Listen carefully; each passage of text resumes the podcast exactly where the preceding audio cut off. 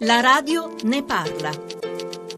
Noi cerchiamo di fare quell'informazione su quali sono le reali probabilità di vincere, che cosa può dire la probabilità, cioè che nel lungo periodo è matematico perdere. Con i ragazzi calcoliamo gioco per gioco qual è la percentuale che siamo destinati a perdere matematicamente, non c'è scampo, la bravura non conta nulla. Ci faccio degli esempi. In ogni gioco perdere è matematico, si può dimostrare con uno dei più antichi, la roulette. Ci sono 18 numeri rossi, 18 numeri neri e un numero, lo zero, che è verde. Quando lei scommette su un numero rosso, un euro, se esce un numero rosso, il croupier le darà indietro 2 euro. L'analisi matematica che si può fare è questa. 18 volte capiterà in media che esce un numero rosso, 18 volte uscirà un numero nero. Una volta, quando esce lo zero, perderà, quindi 18 volte vince e 19 perde. Quindi complessivamente su 37 giocate si trova sotto di un euro. Un euro ogni 37 giocati, inesorabilmente, giocando al rosso e al nero per tanto tanto tempo, è destinata a perdere. Il calcolo si può fare per tutti i giochi. Tutto è costruito per cercare di far affezionare il giocatore prima che si renda conto che è matematico perdere. Allora ci sono tutta una serie di trucchetti che mi fanno venire voglia di continuare, per esempio anche quando perdo. È il caso delle quasi vincite.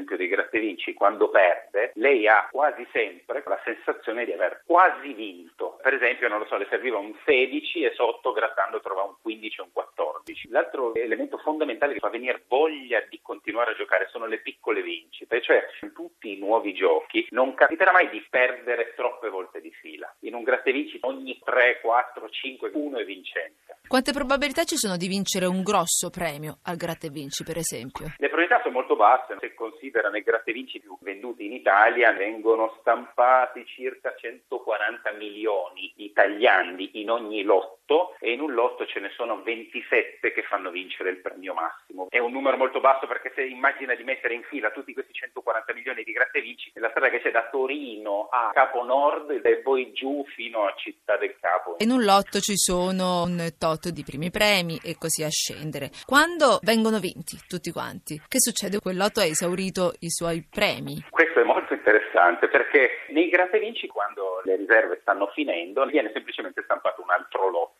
In Italia vengono venduti circa 60 Gratta e Vinci ogni secondo. La cosa interessante è cosa fanno in altri paesi. Ad esempio in Canada, quando un lotto ha esaurito i suoi premi più importanti, ritirano tutti gli altri dal mercato prima di introdurre un nuovo lotto. Invece in Italia teniamo anche quelli vecchi con i premi bassi. Negli Stati Uniti, per esempio, il giocatore sa in ogni momento quanti Gratta e Vinci vincenti ci sono ancora in commercio. Tanti meccanismi quindi che invitano a giocare ancora, ma chi magari gioca una sola volta è rischioso anche quello. Ci sono giochi più rischiosi di altri. Il più rischioso di tutto sono le slot machine perché il tempo tra una giocata e l'altra è così rapido che non ho neanche il tempo di rinsavire. Ci sono le quasi vincite, ci sono le piccole vincite. Addirittura nelle slot machine la vincita minima spesso inferiore al prezzo della giocata. Cioè può succedere che lei gioca a 10 euro, la macchinetta si illumina, fa festa, suona, quindi uno si immagina chissà che cosa ho vinto e poi magari la vincita è 2,50 euro.